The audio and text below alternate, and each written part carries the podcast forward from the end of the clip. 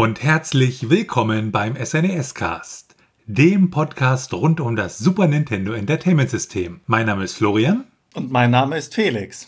Und bevor wir zum Thema der heutigen Folge kommen, wieder ein paar Errata. Wir haben ja in der letzten Folge über XLA gesagt, dass das 8-Bit-ROM praktisch ja bisher unser größtes ROM im Podcast war.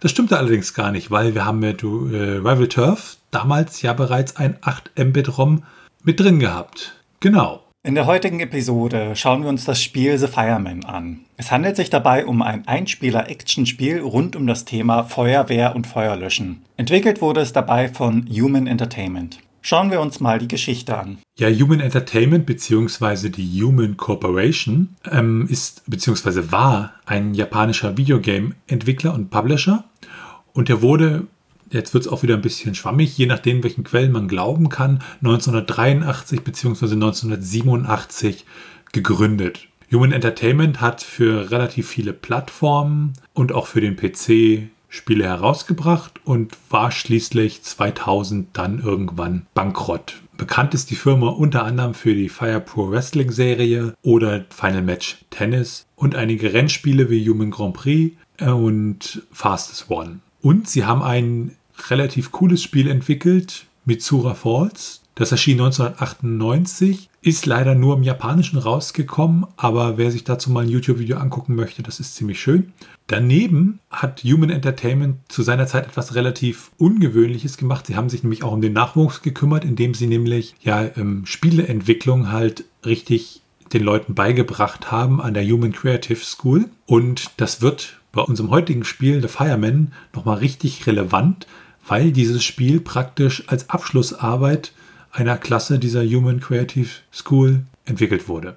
Ursprünglich trug die Firma den Namen Sonata. Das basierte auf den Nachnamen der Gründer Mr. Soki, Nakamura und Takahashi, wobei es eigentlich Susonata heißen müsste, aber der entsprechende Herr Suzuki hat halt ja gesagt, wir entfernen sein Su, damit das dann Sonata heißen kann. Und diese Gründung war praktisch dann im Mai 1983, während andere Quellen sagen, dass es 1987 war, sozusagen dann ja als Fusion aus Sonata und einigen anderen ähm, Softwarefirmen. Und ja, spätestens 1989 sind sich dann sozusagen alle einig, dass Human Entertainment offiziell da war. Im Laufe der nächsten zehn Jahre hat Human Entertainment dann halt Spiele, Spiele, Serien für alle möglichen und unmöglichen Konsolen herausgebracht und ist dann aber später halt ja irgendwann pleite gegangen. Für das Super NES bzw. das Super Famicom haben sie dabei eine Reihe von Spielen entwickelt, zum Beispiel Clock Tower, Dragon's Earth, SOS, Super Final Match Tennis, Super Fire Pro Wrestling in unterschiedlichen Ausprägungen und Teilen und Super Formation Soccer auch in unterschiedlichen Teilen. Und natürlich das Spiel, was wir heute besprechen wollen, The Fireman.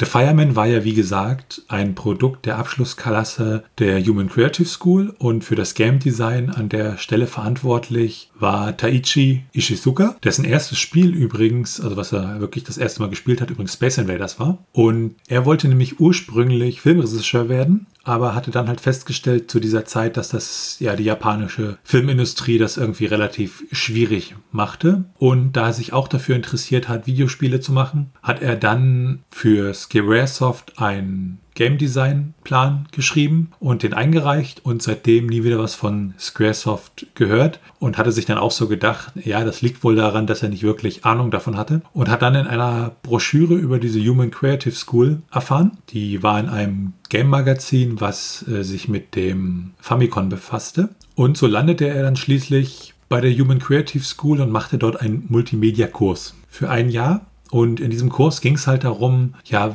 wie werden Videospiele gemacht, was für Sachen hat man noch drumherum, also das ganze Business betreffend und äh, welche Rollen gibt es in der Videospieleentwicklung, wie wird programmiert, designt, animiert, also sozusagen ein, ein Crashkurs in Spieleentwicklung, in der man praktisch mal ordentlich eingeführt wird und von allem mal was gehört hat. Und The Fireman war schließlich das Projekt dann zum Abschluss. Da wurden jedes Jahr ein bzw. zwei Titel ausgewählt von der Human Creative School bzw. und Human Entertainment. Also die hatten dann praktisch so, so ja, Designdokumente geschrieben für die Spiele und dann wurde halt ausgewählt, die entwickeln wir jetzt. Und ja, diese Titel wurden dann wirklich von den Studenten selber entwickelt. Neben ihm als Game Designer gab es dann drei Programmierer und drei Grafikdesigner, die zu seinem Team gehörten. Und da natürlich, ja, das immer noch Studenten waren, die halt wahrscheinlich alleine das etwas schwieriger gehabt hätten, ein vollwertiges Spiel zu entwickeln, wurden sie halt von einigen Produzenten dann von Human Entertainment unterstützt. Und auch der Sound und die Musik, wenn wir später nochmal zukommen, wurden nicht im Team gemacht, sondern von anderen Angestellten bei Human Entertainment. Das Spiel selber ist unter anderem durch den Film Backdraft und durch den Film The Towering Inferno inspiriert. Ähm, Backdraft im Deutschen hieß ja, glaube ich, Männer, die durchs Feuer gehen. Und also Filme über die Feuerwehr. Und was auch noch ganz wichtig war, der Game Designer, der lief halt jeden Tag, wenn er zur Human Creative School lief, lief er an einer Feuerwache vorbei und fand dieses ganze Feuerwehr-Equipment ziemlich cool und hat dann halt das mit in diese Idee und hat dann im Rahmen seiner Funktion als Game Designer auch ja viel das Spiel geplant und dem Team halt erklärt, was so wie gemacht werden muss und was so die Pläne sind.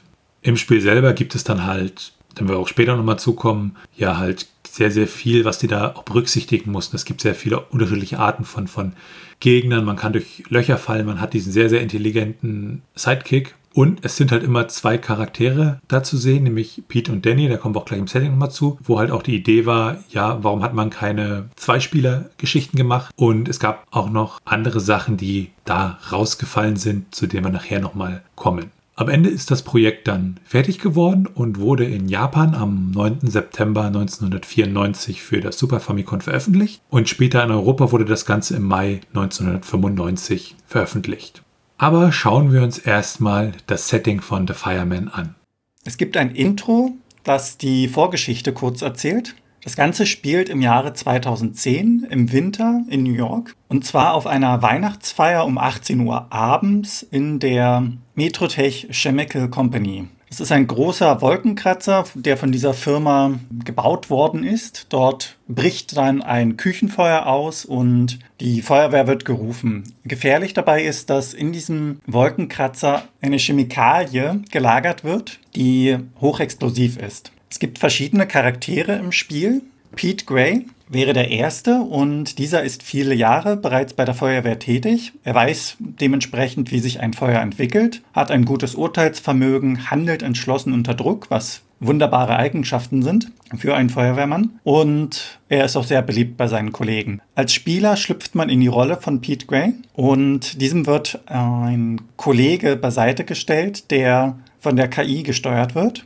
Dies ist Daniel McClean. Er ist auch Pete's Stellvertreter seit einigen Jahren und er hat durch Einsätze mehr Erfahrung als Max, Walter und Winona. Manchmal legt Daniel ein rücksichtsloses Verhalten an den Tag, das er sich vielleicht von Pete abgeschaut hat, aber an sich ist er ein fröhlicher, optimistischer Mensch. Es gibt daneben noch Max und Walter, diese gehen ebenfalls in den Wolkenkratzer, um das Feuer zu löschen, allerdings als separates Team. Diese sieht man auch nicht und man hört nur von ihnen. Das heißt, in dem Sinne werden von zwei Teams, a zwei Personen, das Feuer im Wolkenkratzer gelöscht und dabei koordiniert Winona das Ganze mit Funkinformationen, die sie weitergibt an die jeweiligen Teams. Später kommt dann auch noch Frank Uella dazu. Er ist der Architekt des Gebäudes und die beiden, also Pete und Frank, geraten dann ein wenig aneinander, weil sie unterschiedliche Auffassungen haben, was die Gebäudeplanung angeht, wo die Prioritäten sein sollten. Aber er gibt auch Informationen weiter und ist ein wenig hilfreich, wie man sich dann durchs Gebäude bewegen kann. Kommen wir dann zum Gameplay.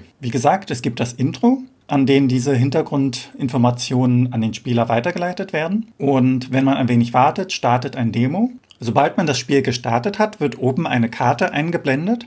Diese wird in Blau, Rot und Weiß eingeteilt. Blau steht dabei für Räume, in die man noch nicht eingetreten ist. Rot steht dabei für Räume mit Treppe und weiß dann für die Räume, die man bereits besucht hat. Es wird die Lebensanzeige angezeigt von Pete. Diese kann ähm, durch gerettete Zivilisten etwas regeneriert werden, darauf kommen wir später noch. Weiterhin hat man einen Lebensdetektor.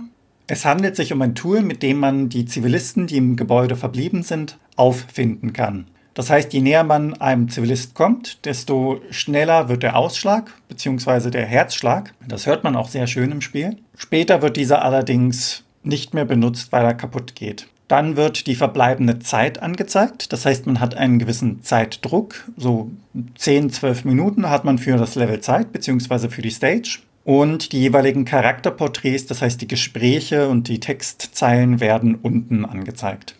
Es gibt in diesem Spiel relativ viel Text und Story.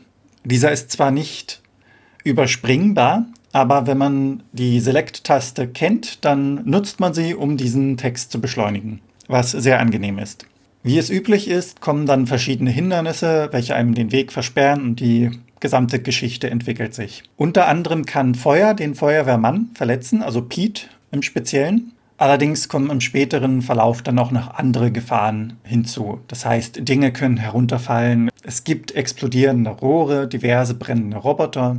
Teilweise bricht dann auch der Boden weg. Und neben diesen unterschiedlichen Gefahren gibt es natürlich auch unterschiedliche Feuerarten. Bei brennenden Gaslecks zum Beispiel muss man sich ducken. Dann gibt es kleine Bodenfeuer, die schaden dem Spieler zwar nicht, aber sie behindern ihn. Das heißt, er kann dort nicht weitergehen. Das ist wie ein Hindernis, wie eine Wand. Es gibt große, sich ausbreitende Feuer, die ein Bodenfeuer dann hinterlassen. Und es gibt später auch fliegende Feuerbälle. Diese kann man löschen oder sich ducken. Diese Feuerarten muss man auch unterschiedlich bekämpfen. Dazu hat man einmal die Fähigkeit, sich zu ducken, das heißt einfach ausweichen. Und man hat ja als Feuerwehrmann natürlich Wasser zur Verfügung. Seinen Wasserstrahl kann man unterschiedlich anwenden. Das heißt einmal direkt vor sich auf den Boden sprühen. Das ist dann einen gewissen, das hat dann einen gewissen Sprinklereffekt. Und man kann den Strahl hochhalten, das heißt auf weit entfernt entfernte Objekte zielen. Wenn man auf den Boden zielt, also diesen Sprinklerstrahl hat, dann löscht man damit zum Beispiel die Bodenfeuer, aber größere Feuer muss man eben mit dem direkten Strahl löschen.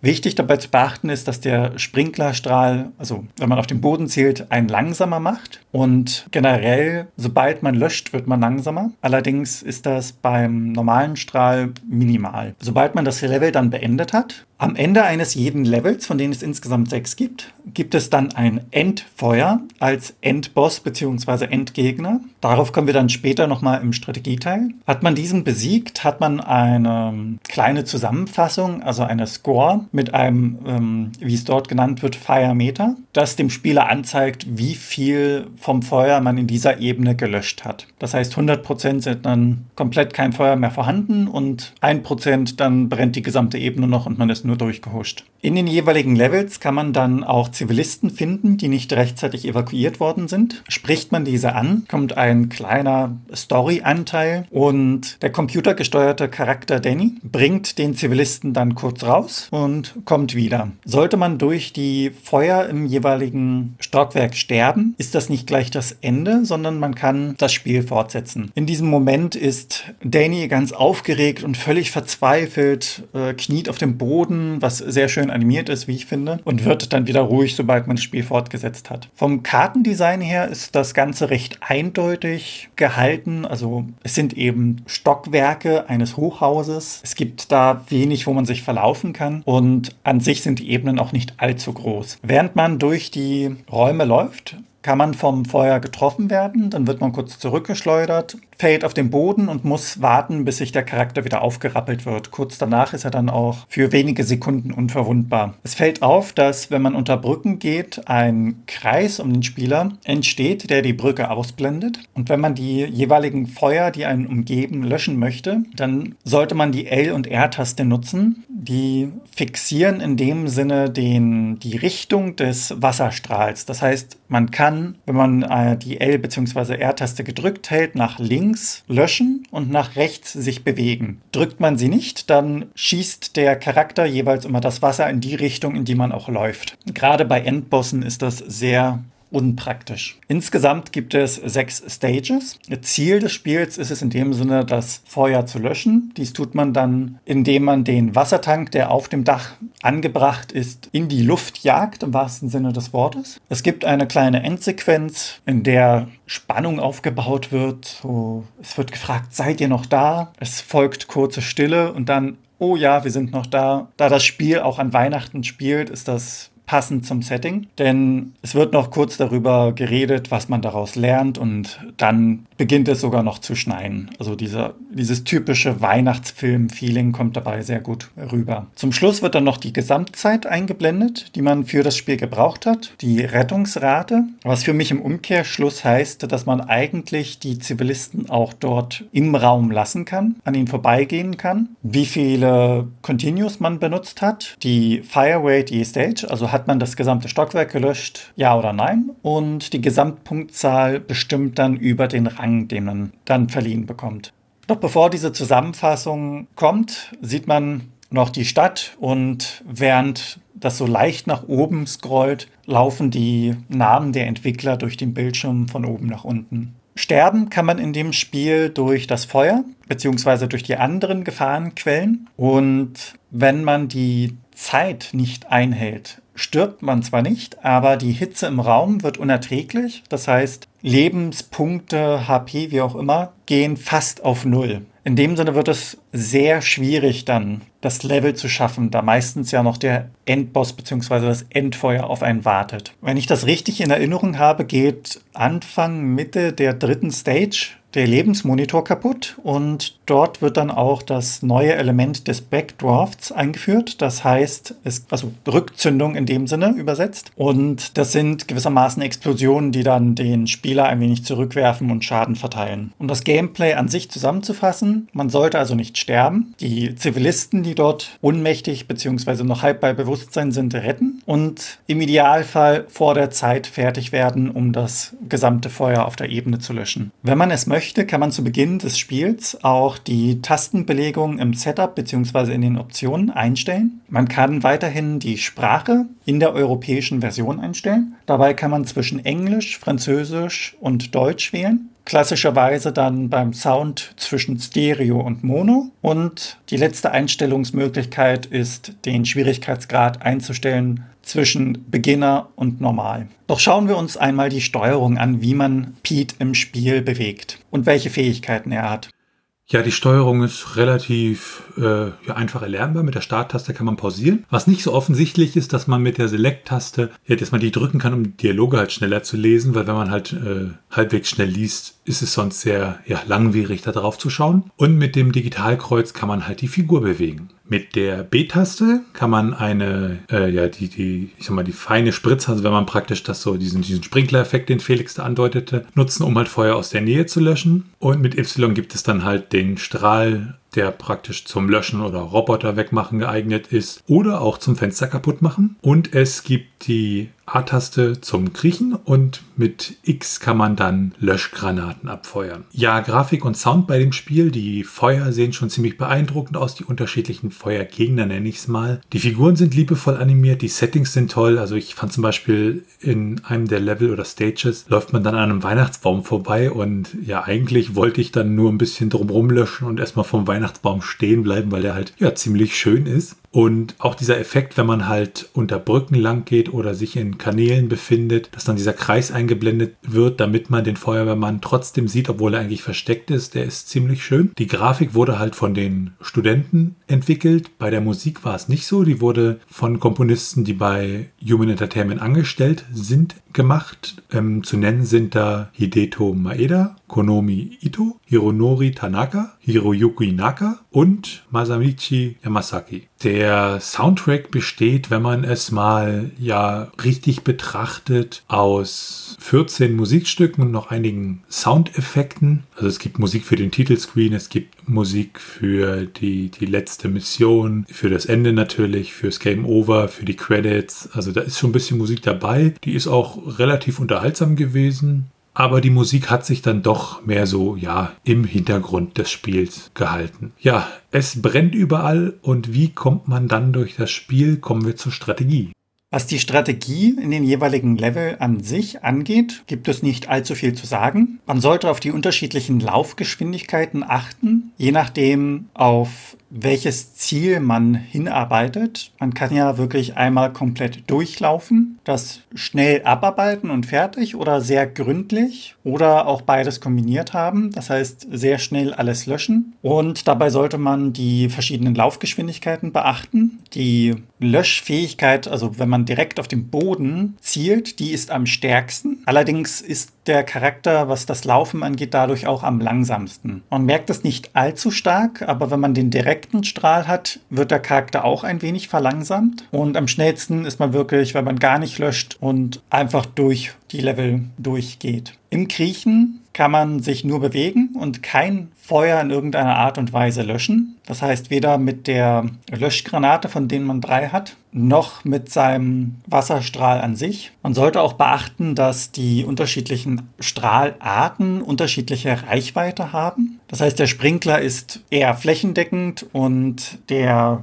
lange Strahl hat zwar eine größere Reichweite, ist dafür aber von dem Radius, den er löscht, nicht allzu gut zu gebrauchen. Die Feuerlöschgranaten, wenn man sie so bezeichnen mag, sind gut für große Feuer bzw. für Notfälle, aber man sollte dabei auch gut zielen. Wenn man das Ganze schnell erledigen möchte, das heißt wirklich nur durchhuschen durch das Level, dann sind die L- und die R-Taste relativ wichtig, weil dann bleibt der Wasserstrahl, wie gesagt, dort fixiert und die Person an sich, also Pete, kann sich frei bewegen. Es ist wichtig, dass Danny unverwundbar ist und er löscht ungefähr immer in der Richtung, in die Pete schaut, beziehungsweise in die Pete selbst gerade löscht. Wenn man weiß, wo die Personen und die Bomben jeweils zu finden sind, hilft es einem, schnell durchzukommen und eine bessere Zeit zu erreichen, beziehungsweise mit einer besseren Zeit abzuschließen und auch mehr Zeit für den Endboss dabei zu haben. Insgesamt gibt es ja sechs Endbosse beziehungsweise Endfeuer. Das erste Feuer folgt einem langsam und schießt nur in die jeweiligen Himmelsrichtungen, das heißt Norden, Osten, Süden, Westen. Idealerweise bleibt man daher immer diagonal zum Gegner. Es wird dann, wenn man es angreift, kleiner bzw. schneller auch und die jeweiligen Bosse unterteilen sich in verschiedene Phasen. Der erste Boss hat zwei Phasen. In der ersten Phase folgt er dem Spieler langsam und schießt nur in die jeweiligen Himmelsrichtungen, das heißt nach Norden, Osten, Süden und Westen. Daher ist es ideal, wenn man als Spieler immer diagonal zum Endfeuer bleibt. Wenn man das Feuer dann angreift, dann wird es kleiner und wenn es kleiner ist, wird es auch schneller. Allerdings in dieser Phase ist es dann langsamer, wenn man es gerade mit dem Schlauch bespritzt. Und diese Phasen wechseln sich ab. Der zweite Boss folgt einem auch sehr langsam. Man sollte auf die fliegenden Flammen achten und auf die herabstürzenden Behälter. Diese können einem sehr schnell zum Verhängnis werden, da sie relativ viel Schaden austeilen. Man benutzt den Strahl direkt auf dem Boden, also diesen Sprinklerstrahl. Und in circa zwei bis drei Sekunden Intervallen sollte man diesen nutzen, da sonst der Boss kurz an Größe und Schnelligkeit gewinnt. Beim dritten Boss hingegen sollte man sich nicht davor fürchten, dass er einen anvisiert. Dieses Anvisieren fügt dem Spieler keinen Schaden zu, aber zeigt an, dass gleich etwas kommen wird. Das heißt, man kann sich auf das Ausweichen vorbereiten und man sollte dabei den ankommenden Flammen ausweichen können. Man schießt die Gondeln ab, weicht den erneuten Explosionen aus und sobald die erste Gondel weg ist, wird der Boss schneller. Sind alle Gondeln weg, dann verbleibt nur der Kern. Dieser ist am schnellsten und lädt sich auch wieder auf. Während er dies tut, wirft er Flammen in den Raum. Das Ganze ist also mehr Ausweichen als bei den Bossen 1 und 2. Beim vierten Boss muss man die Richtung der jeweiligen Rolltreppen bzw. Rollbänder beachten. Es werden in regelmäßigen Intervallen Hitzewellen abgegeben. Wenn diese einen treffen, hauen sie einen um und kosten sehr viel Zeit. Das heißt, hier ist wirklich die Devise einzuhalten, Abstand halten und schießen während man dies tut, wie allgemein bei den anderen Bossen, dem Feuer ausweichen. Das heißt, immer in Bewegung bleiben ist in allen Phasen eigentlich recht wichtig. Beim vierten Boss in der zweiten Phase hört dieser auf, sich zu drehen. Das ist sehr entspannt, weil man hier wirklich einfach schießen kann, bis er wieder in die Phase 1 wechselt. Der vorletzte Boss kommt im Normalfall in gerader Linie auf den Spieler zu. Das heißt, dort wieder kurz ausweichen, kurz zurückschießen und dann die auf dem Boden befindlichen Brände löschen. Sonst ist man kurz darauf gefangen und kommt nicht mehr weg. Die Bodenfeuer, wie gesagt, schaden einem ja nicht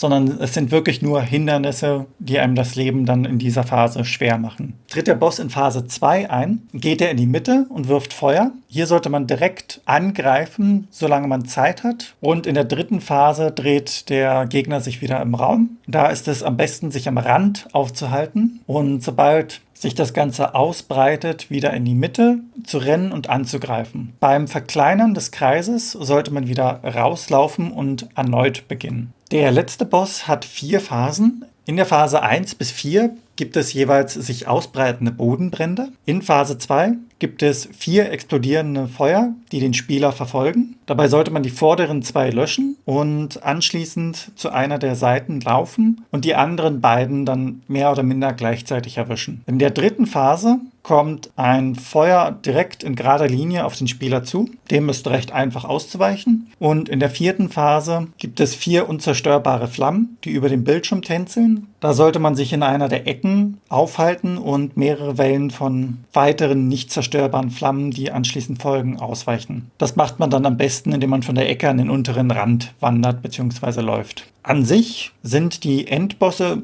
relativ gut zu besiegen und sollte man das nicht schaffen, gibt es natürlich auch die Möglichkeit von Cheats. Ja, Cheats sind ja immer dafür da, um das Spiel einfacher zu machen. Und es gibt eine versteckte Tastenkombination, um den Expert-Modus zu aktivieren, also um das Ganze schwerer zu machen. Diesen Expert-Modus erhält man dann auch, wenn man das Spiel mit entsprechend guten Punkten am Ende abschließt. Und dann kann man, erfährt man dieses, diesen versteckten Cheat um halt den Expert-Modus zu aktivieren. Im, im Expert-Modus selber ist das Feuer schneller und der Schaden größer, den man halt hat. Und bestimmte andere Mechaniken, wie dass der Lebensbalken sich wieder erfüllt, wenn man eine Person gerettet hat, sind hier auch nicht gegeben und es gibt keine Continues. Ein weiterer Cheat bzw. mehr so eine Art versteckte Funktionalität ist der Soundtest, der auch über eine entsprechende Kombination im Startmenü freigeschaltet werden kann. Eine weitere Funktionalität, die auch entsprechend versteckt ist, ist der Soundtest, der über eine entsprechende Tastenkombination, die man eingeben muss, aktiviert werden kann. Daneben gibt es auch ein paar Game Genie Codes, nämlich einmal für Unverwundbarkeit, für unendliches Leben, für unendliche Zeit und für unendliche Wassergranaten. Ja, kommen wir vielleicht kurz zu den Unterschieden. Also es gibt ja eine japanische und eine europäische Version. Eine US-Version ist nicht, die war auch nie geplant. Und im Groben unterscheiden sich die japanische und die europäische Version natürlich durch ihre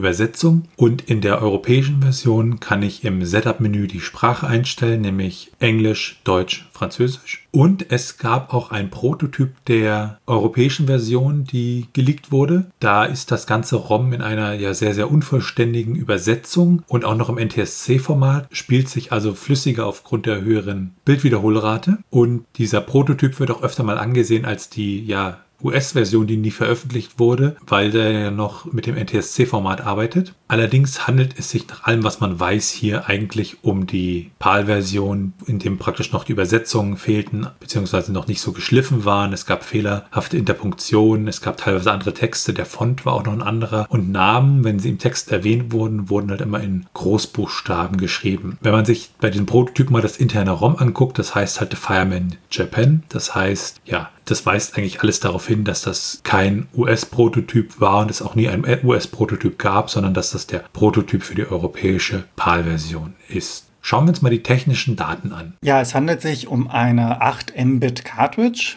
und ein Fastrom. In den ROMs gibt es einen durch Nintendo vorgegebenen internen Header. Da ist ja der interne Name hinterlegt. Diese unterscheiden sich diesmal. Zum einen The Fireman Japan und auf der anderen Seite die europäische Version The Fireman PAL. Damit haben wir jetzt die erste Cartridge, bei dem sich die internen Titel voneinander unterscheiden. Was die Nachfolger und Portierung angeht, es gab einen Nachfolger, The Fireman 2, Pete and Danny. Dies wurde auch entwickelt von Human Entertainment und 1995 für die PlayStation released bzw. veröffentlicht. Es ist ein Sequel zu The Fireman, in Japan wurde es auf der PlayStation veröffentlicht, in Nordamerika zusätzlich zur PlayStation auch noch auf der PlayStation Portable und der PlayStation Vita. Es geht ähnlich zum ersten Spiel um Feuer in einem diesmal Vergnügungspark. Allerdings spielt es auch wieder an Weihnachten. Geändert hat sich, dass das Spiel in dem Sequel ein Singleplayer als auch einen Koop-Modus unterstützt. Portierungen gab es für Virtual Console oder ähnliches leider nicht. Dann schauen wir in unsere Trivia-Sektion. Ja, wenn man sich die Spielzeit von The Fireman mal anguckt, da braucht man ungefähr anderthalb Stunden, um durchzuspielen. Wenn man sich sehr, sehr viel Zeit lässt, kann man das auch so Pi mal Daumen auf zwei, maximal zweieinhalb Stunden strecken. Ja, ganz interessant. Äh, das Spiel ist ja von Human Entertainment und im Startscreen selber gibt es dann aber auch Human Corporation. Das kann, glaube ich, so ein bisschen verwirren, wenn man sich da mal rein befasst. Und in der europäischen Version gibt es auch noch einen Hidden Credit. Da steht nämlich im ROM drin Programmed by N. Fuji. Und Danny wird so von der Kritik ja als einer der besten Sidekicks, die halt von der äh, KI im Spiel kontrolliert werden, bewertet, weil er halt wirklich nützlich ist im Spiel. Ne? Also wenn man sich zum Beispiel, wenn man sich andere Sidekicks anguckt wie Yoshi, das ist halt ja mehr so eine Art besseres Fahrzeug. Ähm, ansonsten, das Spiel spielt ja 2010. Mittlerweile gibt es übrigens wirklich Feuerlöschgranaten. Äh, wer hätte es gedacht, die wurden in Japan entwickelt. Gibt es auch schöne Videos auf YouTube zu. Die sehen ziemlich beeindruckend aus. Können wir natürlich nicht beurteilen, wie praxisrelevant das wirklich ist. Ja, dann kam halt auch oft die Frage auf, Warum gibt es keinen Zweispieler-Modus? Weil an sich bietet sich das doch total an. Und ja, es war sogar gegen Ende geplant, als das Spiel kurz vor Fertigstellung war, aber man hatte dann am Ende halt nicht genug Zeit, um das einzubauen. Ein anderes Feature, was man einbauen wollte, war so eine Art ja, Feuerwehrschlauch-Simulation. Also ich hätte praktisch meinen Schlauch immer an Hydranten im Haus anschließen müssen. Man hat da praktisch schon ein, ein entsprechendes System dafür entwickelt, hat es dann aber fallen lassen aufgrund, dass halt die CPU ja zu limitiert war von ihrer Leistung her. Für das Spiel selber gibt es auch ROM-Hacks. Es gibt einen ROM-Hack, der die Ausgabe der PAL-Version zu NTSC ändert, sodass man das Spiel dann bei 60 Hertz spielen kann. Und es gibt eine koreanische Übersetzung für das Spiel. Weiterhin gibt es auch Retro-Achievements. Diese kennen wir ja unter anderem von Steam und einige Emulatoren unterstützen es dann, dass man Achievements für die älteren Spiele sammeln kann. Wenn man das gesamte Spiel ohne Feuerlöschgranaten auskommt, kriegt man auch eins. Und wenn man komplett alle Zivilisten zum Beispiel gerettet hat, dann wird man der Firefighter Hero. Doch schauen wir uns einmal an, wie schnell man das Spiel schlagen bzw. durchspielen kann. Ja, es gibt eine Reihe von Speedruns. Der aktuelle Rekord ist dabei knapp acht Jahre alt und in Echtzeit schafft man das Spiel also in 16 Minuten 13 Sekunden. Die Ingame-Zeit vom Spiel selbst gemessen beträgt dann 10 Minuten 54 Sekunden. Also da ist dann halt äh, ja, Spiel starten, Startschirm etc. Das ist dann da halt alles nicht mit reingemessen. Und auch die Plätze danach bewegen sich halt, ja, da geht es nur noch um Sekunden, wo sich das unterscheidet, bis zu maximal einer Minute. Zu The Fireman gibt es auch ein Handbuch. Ja, das Handbuch hat 15 Seiten, ist farbig, ziemlich kindlich gezeichnet, comicartig und man erfährt da halt mehr über das Team, die Person, die Hintergründe und natürlich auch die wichtigen Sachen wie die Steuerung. Wenn man sich mal die Bewertung von The Fireman anguckt, ähm, ja, wurde das Spiel eigentlich ziemlich gut bewertet. Also wir haben da zum Beispiel von One Up äh, aus dem März 2006 eine Bewertung von 88 von 100 Punkten und auch Zeitgenössische Bewertungen wie die Megafun oder die Playtime, beide 95, haben jeweils beide 66 von 100 Punkten dort vergeben. Und die Bewertungen sagen halt, das Spiel ist halt immer relativ, ja, es macht Spaß, diese, diese Mechaniken machen Spaß. Und auch die KI wird halt oft gelobt, weil sie halt, ja, wirklich hilfreich ist, was wohl ja damals doch ziemlich ungewöhnlich war. Meine Meinung zu The Fireman ist, dass das Spiel ziemlich spaßig ist, der Kollege Danny ist halt wirklich hilfreich, also das, das macht beim Spielen richtig Spaß. Das mit den unterschiedlichen Sprachen im der PAL-Version, in der europäischen Version, hat mich überrascht. Und ja, ein Zweispieler-Modus wäre hier wirklich cool gewesen. Und für ein Spiel, was praktisch von Studenten entwickelt wurde, die auch, ich sag mal, eine relativ kurze Ausbildung hatten, was das anging, finde ich das eigentlich ziemlich beeindruckend. Ja, Felix, wie ist deine Meinung zu The Fireman? Es gibt in dem Spiel brennende Roboter, die haben mich ein wenig an Daleks erinnert. Das fand ich sehr amüsant, also da musste ich sehr schmunzeln. Weiterhin auch die Tatsache, dass sein Tank, wenn er löscht, eigentlich unbegrenzt ist. Das heißt, man könnte dieses gesamte Gebäude unter Wasser setzen mit einem Feuerwehrmann. Aber das erklärt sich ja durch das erwähnte nicht implementierte Feuerwehrschlauchsystem.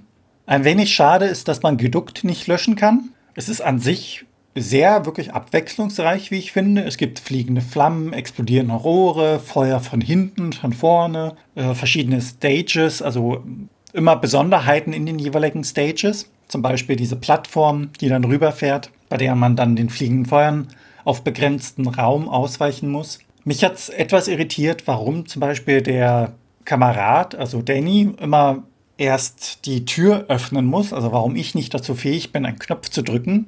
Die Zwischensequenzen und die Gespräche möchte ich auch nochmal hervorheben, weil die das Ganze atmosphärisch machen. Zu Beginn wusste ich leider nicht, dass man das Ganze beschleunigen kann mit der Select-Taste. Das heißt, das hat es ein wenig äh, anstrengend gemacht. Und das mag vielleicht auch an mir liegen, aber in der Musik hat mich eine Stelle an das äh, Theme von Ghostbusters erinnert. Die klingt irgendwie ähnlich und dann hatte ich immer diesen Ohrwurm direkt wieder im Kopf. Das Spiel an sich war relativ leicht. Also es ist nicht wirklich herausfordernd, aber von der Idee her sehr schön. Also irgendwie abwechslungsreich. Was habe ich persönlich noch nicht wirklich gesehen. Und von der Grafik bzw. den Teils fand ich das auch sehr schön animiert. Leider ist, wie gesagt, der Wiederspielwert gering, weil man löscht das Feuer, es ist fertig und das Ganze wiederholt sich ja dann eins zu eins. Ich habe gemächlich gespielt und knappe zwei Stunden gebraucht, also auch mit diversen Tests und ähnlichem. Es ist für mich ein klassisches Feel-Good-Spiel, weil das passt auch zum Setting, dass es an Weihnachten spielt. Unter der Bedingung, dass man die Rettungsrate, die eingeblendet wird, am Ende ignoriert, weil wenn man da nur 70 von 100 Prozent erreicht, heißt das, dass man irgendwo den einen oder anderen Zivilisten liegen lassen hat. Das ist so ein Beigeschmack. Schön finde ich dann, dass das Sequel einen Koop-Modus hat. Den hätte ich auch gerne in, diesem, in dieser Grundversion gehabt. Im ersten Teil also grundsätzlich, das Spiel finde ich wirklich sehr positiv. Also das ist aus meiner Sicht sehr bemerkenswert. Und das war diese Folge vom SNES Cast. Wenn ihr Fragen habt, Anmerkungen, Themenvorschläge oder Kritik, dann könnt ihr uns gerne schreiben unter info@snescast.de. Ansonsten bewertet uns bei Apple Podcasts und anderen Podcast-Portalen und natürlich könnt ihr uns auch persönlich empfehlen. Ihr könnt uns und diesen Podcast auf Steady unterstützen. Da freuen wir uns ziemlich drüber und es hilft uns halt, diesen Podcast zu machen. Ja, alles weitere dazu findet ihr unter snescast.de. Tschüssi. Ciao.